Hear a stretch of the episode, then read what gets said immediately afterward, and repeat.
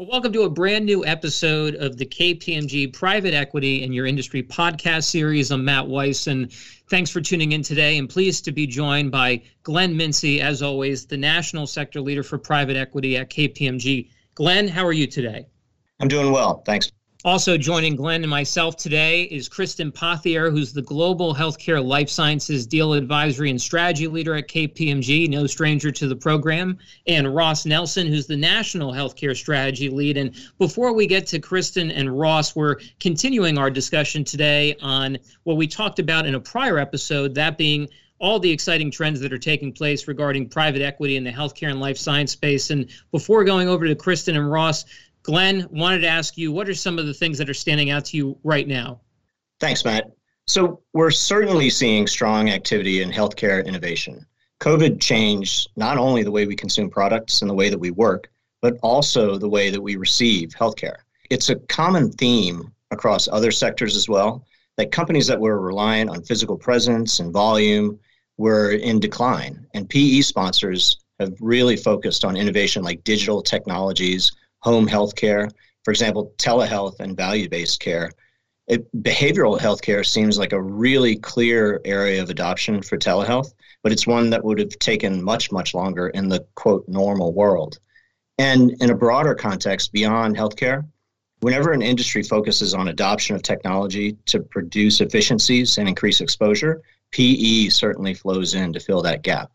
And it's great that we have Kristen and Ross here with us to explain this complex topic in much greater depth.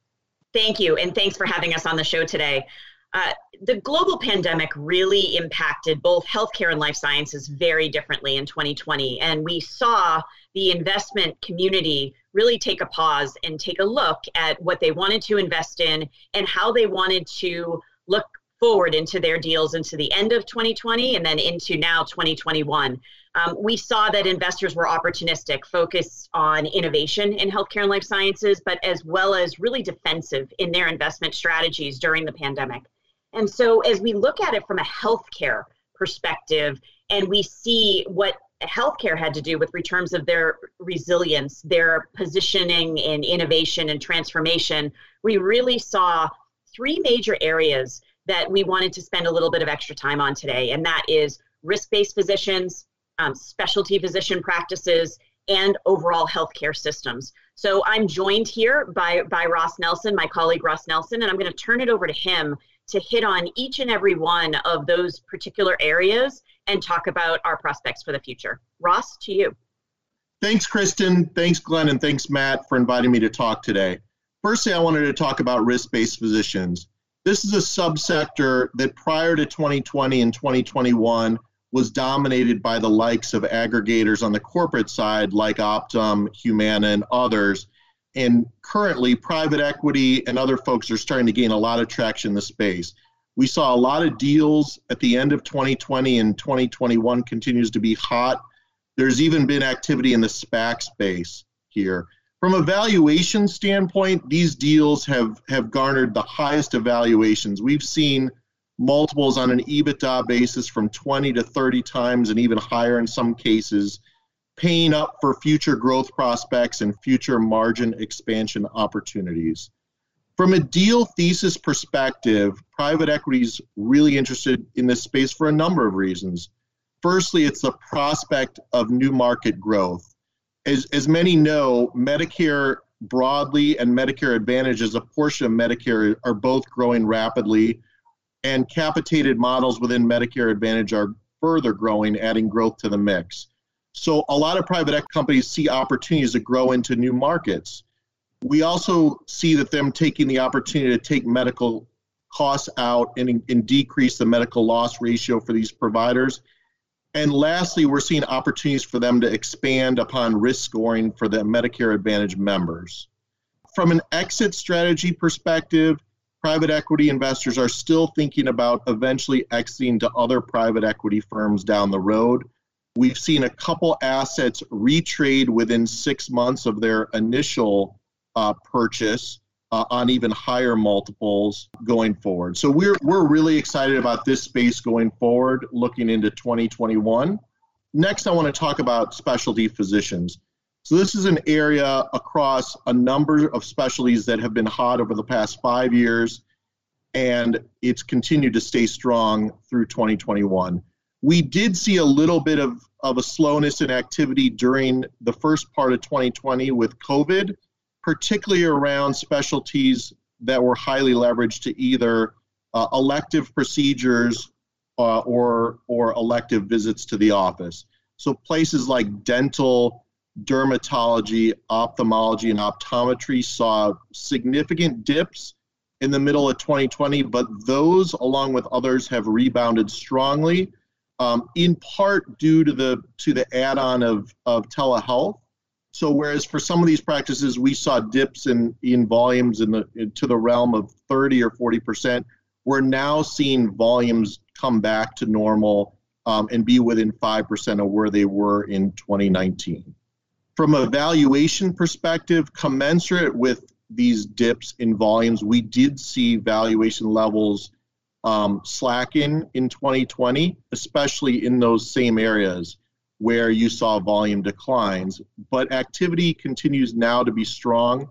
We're seeing platforms, individual platforms, also starting to come together to form larger platforms in certain specialty areas that are more advanced and have been aggregating for a while. And now we're seeing new specialties like cardiology, GI, orthopedics start to form physician practice management groups. So we're seeing activity in those, not only because they have they're fragmented and there's opportunity there, they also have tight linkages to ambulatory surgery centers, which are uh, growth vehicles for outpatient surgery going forward and, and the ability to manage cost and the cost of care in the outpatient setting. Lastly, wanted to talk quickly about health systems. So, health systems is, a, is an area where we're seeing a pickup in activity as well in 2021. Typically, a, a subsector that has not seen a ton of private equity activity. Valuations historically have been quite low relative to other uh, subsectors. We've seen valuations in the six to eight times EBITDA range. As COVID hit this subsector very hard in 2020, we saw some health systems with volume declines in the 40 to 50% range during the middle of 2020, particularly those systems that were in metro markets hit by COVID, and particularly those health systems that were more slanted towards elective volumes. Uh, while those volumes have rebounded um, and are currently tracking more closer to normal, we did see um, many of them need CARES Act funding, and the CARES Act funding that they received, probably on average, by our calculations, triaged about three to five months of budget shortfalls.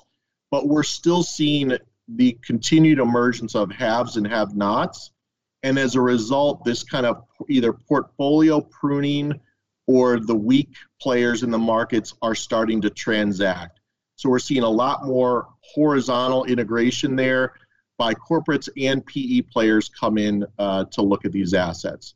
From a horizontal deal perspective, the deal theses are expanding beyond the typical managed care rates thesis and the G&A and, and supply chain streamlining and, and clinical cost optimization to more complex deal theses around digital patient outreach, service line excellence, and complex care management. We even saw a couple joint operating agreements uh, formed in the last year. From a vertical integration standpoint, we're seeing health systems uh, continue to buy continuum of care assets like home health and hospice. We're also seeing them partner with private equity to expand into continuum of care assets outside of their core acute care markets. So we continue to see, to see and anticipate more primary care, post acute, specialty care investment other ancillary investments by them with private equity, both in their core and non core markets. So, Kristen, back to you for some thoughts. Thanks, Ross. As we look forward into the rest of 2021 and we look at those three particular areas, I think Ross has really outlined the complexity and how um, our PE investors are really looking to each one of them and trying to peel away that complexity into something that makes sense. And as we look at this, also, we see a, additional layering in of what's going on with healthcare IT, which will be the subject of another podcast coming up, and the complexity of global as many of our health systems are looking to expand, interestingly enough, on the global stage and trying to understand how what they're doing here is in, the US market is going to or not going to be able to translate appropriately into markets outside the US. And so that gives you a little bit of a feel for what's going on from a healthcare perspective and the on the PE stage. I'm going to turn it back over to the team for final thoughts.